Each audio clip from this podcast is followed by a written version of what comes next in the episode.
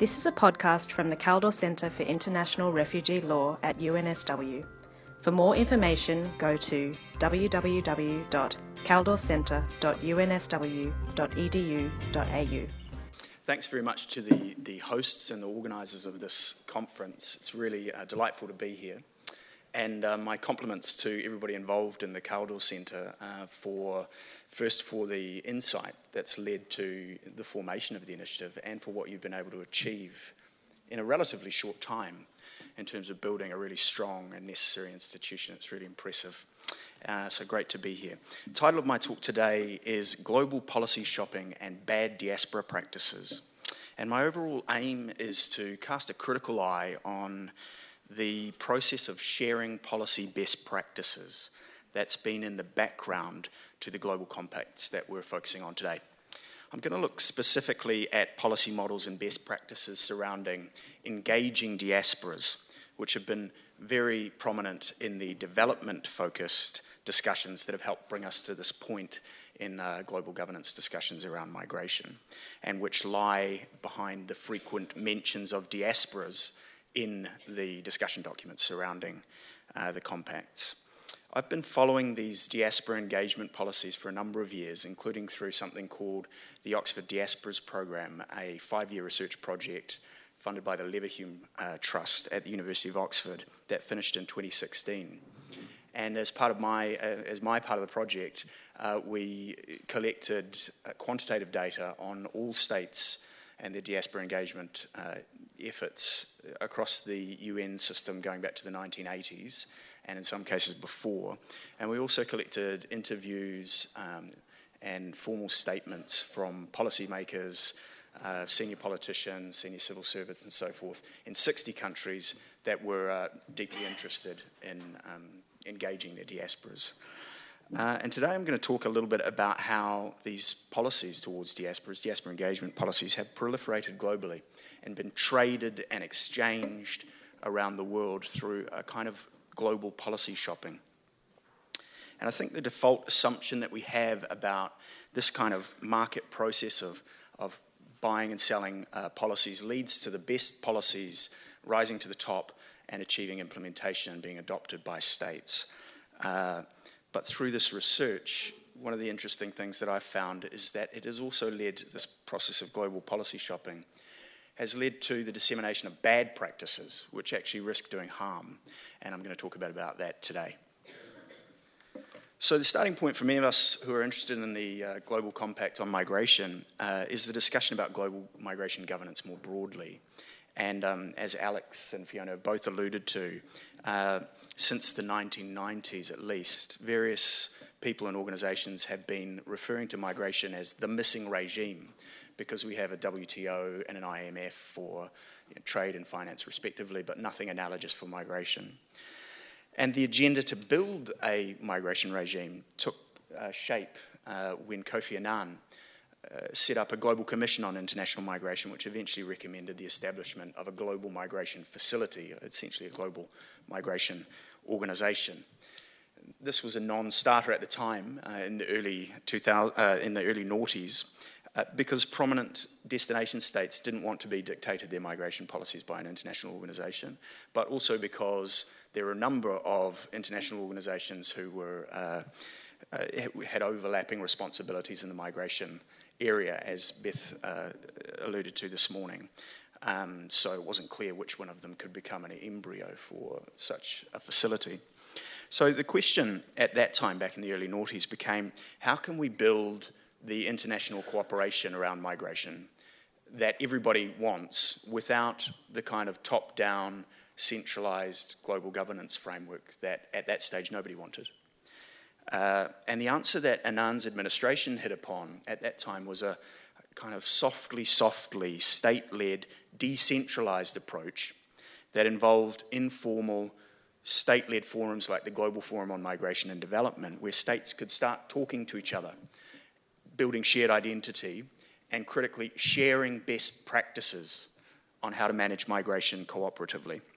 And when Kofi Annan announced this approach in 2006 at the first General Assembly uh, high level dialogue on migration and development, he explicitly mentioned uh, engaging diasporas as one of these kinds of best practices that states should be sharing in order to enhance the developmental impact uh, of migration. And the idea was that by engaging diasporas, uh, origin and destination states could share responsibility for migration and migrants, both in terms of looking out for their welfare, in terms of extraordinary forms of consular assistance, for example, and also in terms of sharing the benefits of migration. Uh, through migrants' resources, you know, uh, channeling migrants' resources through remittances uh, and so forth in ways that combated brain drain. So engaging diasporas became a way of sharing responsibility for migration management on a peer-to-peer, state-to-state basis without the need for what was then seen as a, an overly top-down approach of having a World Migration Organization bossing people around. And it was pronouncements like this that, uh, that Kofi Annan made that, if you like, made the market for diaspora engagement policies globally. And the numbers suggest that uh, Annan's encouragement and everything that followed it, which I'll talk about, has had some effect. So this map shows uh, countries that have some kind of formal diaspora institution, uh, a government uh, ministry dedicated to immigrants and their descendants in the diaspora. In 1980, there was just a handful of states that had these kinds of formal offices, but since then they've proliferated incredibly rapidly. And now uh, more than half of all United Nations member states has some kind of formal office for the diaspora. They have a range of functions from managing labour export to safeguarding the welfare of migrants to facilitating remittances and networking with affluent and influential uh, citizens abroad in ways that uh, help them to, to, to, kind of act as informal ambassadors in uh, relations between origin and destination countries. Um, prior to 1990, most of these uh, diaspora institutions were government departments, but as you can see the, at the bottom there, uh, the, the last trend line is full ministries dedicated to the diaspora. So there are about 30 of those in existence now. So it's a growing organisational field, both in terms of the number of states involved and the number of uh, organisations involved, but also in terms of their political importance to particular states and to wider political and policy processes.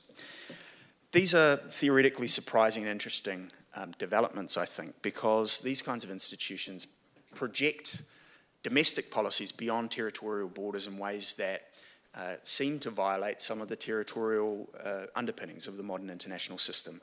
They potentially interfere in the domestic affairs of other states. They potentially interfere with the freedom of exit of migrants who may want to sever ties with the homeland.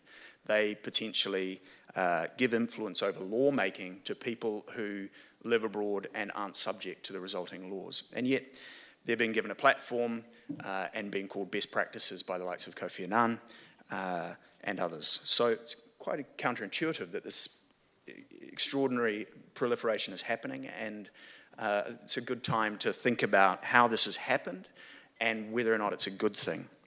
Uh, and that's what I'll be doing. So, first, how has it happened? One way these policies have proliferated is through direct trade and exchange amongst uh, states or groups of states who essentially copy each other's policies. Maybe we can think of that as policy consumption.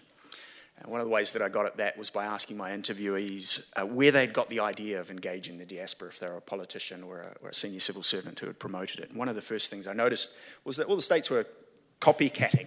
They were all copying each other. Everybody was citing each other as example of as an example of best practices. So a lot of countries mentioned India, the Philippines, and Mexico, uh, and Ireland as models. A senior Ethiopian official says to me, We travelled to a number of countries, including the Philippines, I think India, and I'm trying to adapt and benchmark those to our situation. Uh, similarly, a former senior official from Bangladesh uh, told me similar things. People like myself have been urging the government to do more to look at what India, the Philippines, and various other countries have been able to do in terms of engaging the diaspora. So, the Philippines has cropped up already twice in other countries as an example of best practices. So, I asked the cabinet secretary who's responsible for this area in uh, the Philippines, Imelda Nicolas, uh, where have you been getting your ideas about uh, engaging the diaspora? And she says, well, it's a combination of ideas from the outside India, Israel, and of course, Ireland. the Philippines mentions Ireland, so I asked the director of the Irish Abroad Unit, and he says, well, obviously we look at what Israel are doing, we're looking at what India are doing, what Mexico are doing, and I suppose it's more an element of the sharing and the collaboration to develop best practice. Everyone's mentioning India, so I go to the person who set up the Ministry for Overseas Indian, Affair, uh, uh, Overseas Indian Affairs, what's influenced him? And he says, well, the way Israel, the Jewish community, has mobilized support for Israel. So I go to the senior Israeli official and he basically says, Well, we're impressed by Mexico and the Philippines. But hang on, the Philippines has already said they're copying Israel. What about Mexico? Well, it turns out Mexico's also been copying the Israelis. So it's not just state A is copying state B, who's copying state C in a, in a kind of a chain. It's that states are copying each other recursively.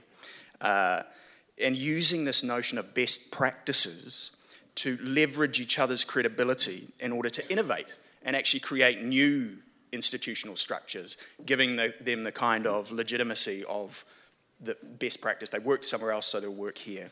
And we can think of these as uh, benchmarking loops. Sometimes it happens directly, like this.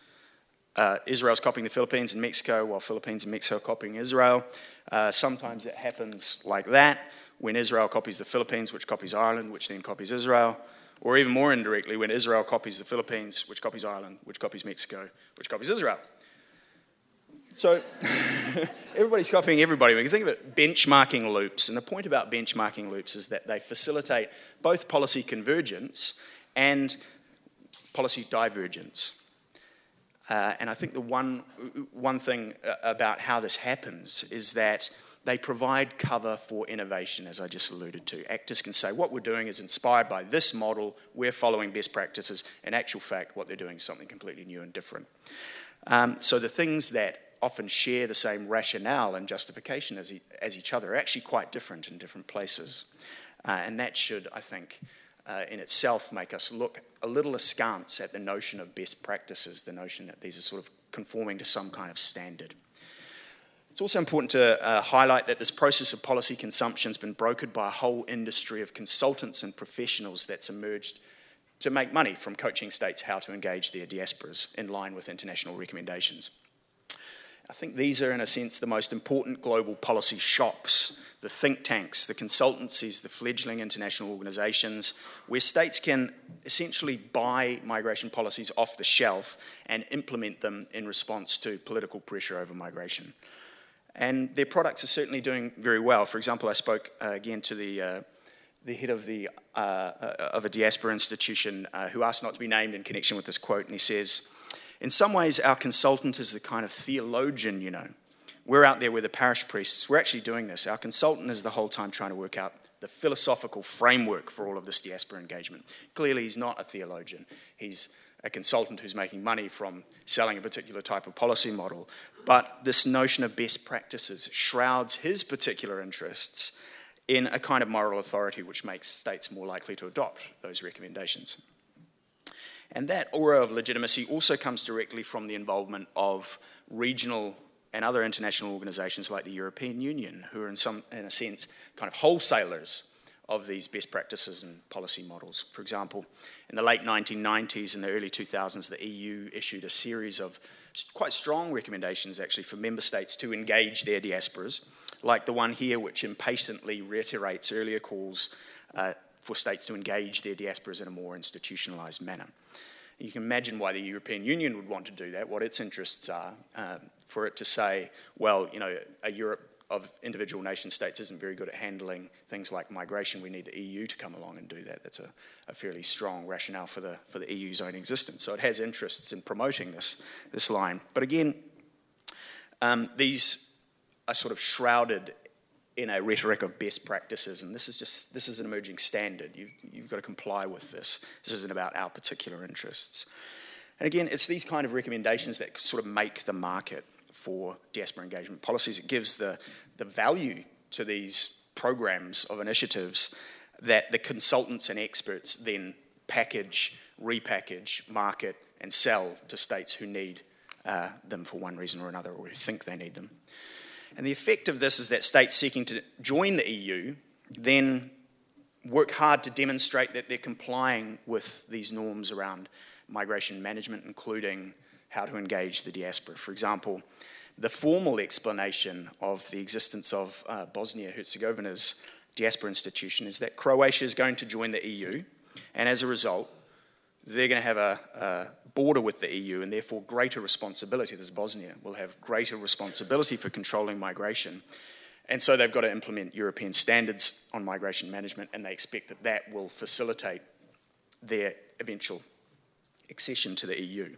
So, on the surface, this activity is being framed as compliance with EU standards. But again, things aren't always as they seem. The justification for the policy, as I said earlier, uh, is based on you know, models and best practices. It's often quite unrelated to the actual content of the policy. For example, in the Balkans, these EU compliance efforts have a real geopolitical subtext.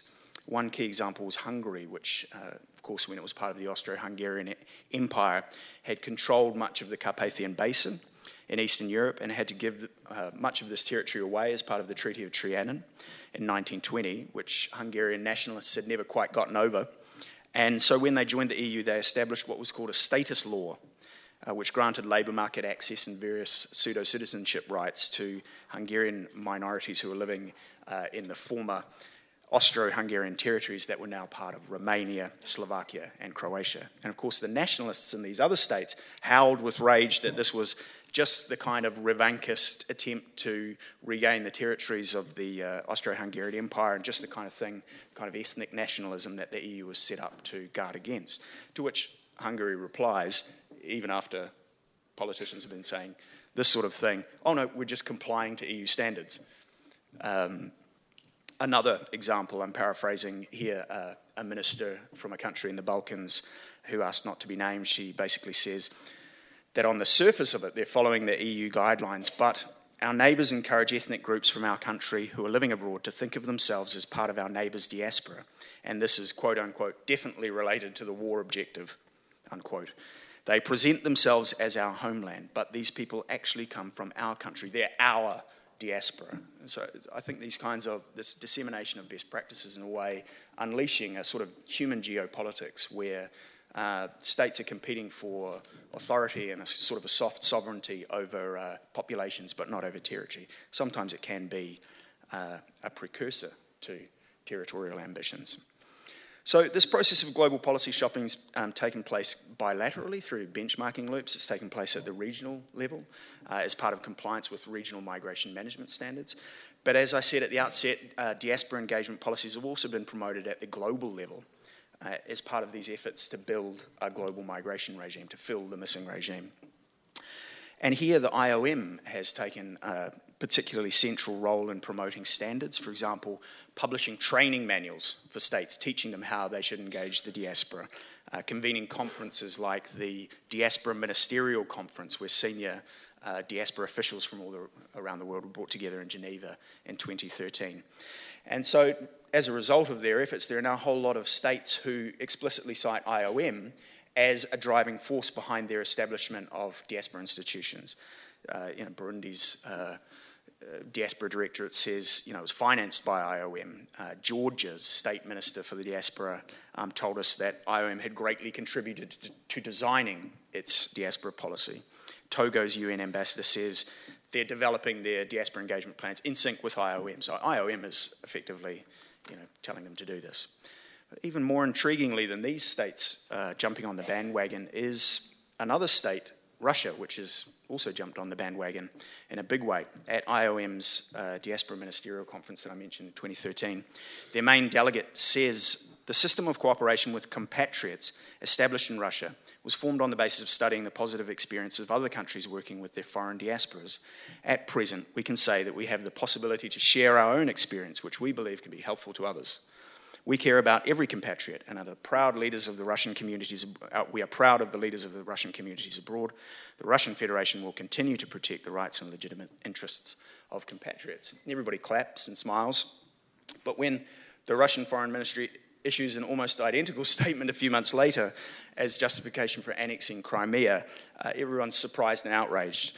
Uh, I think it's a really uh, interesting example and concerning example of bad practices taking the guise of good practices.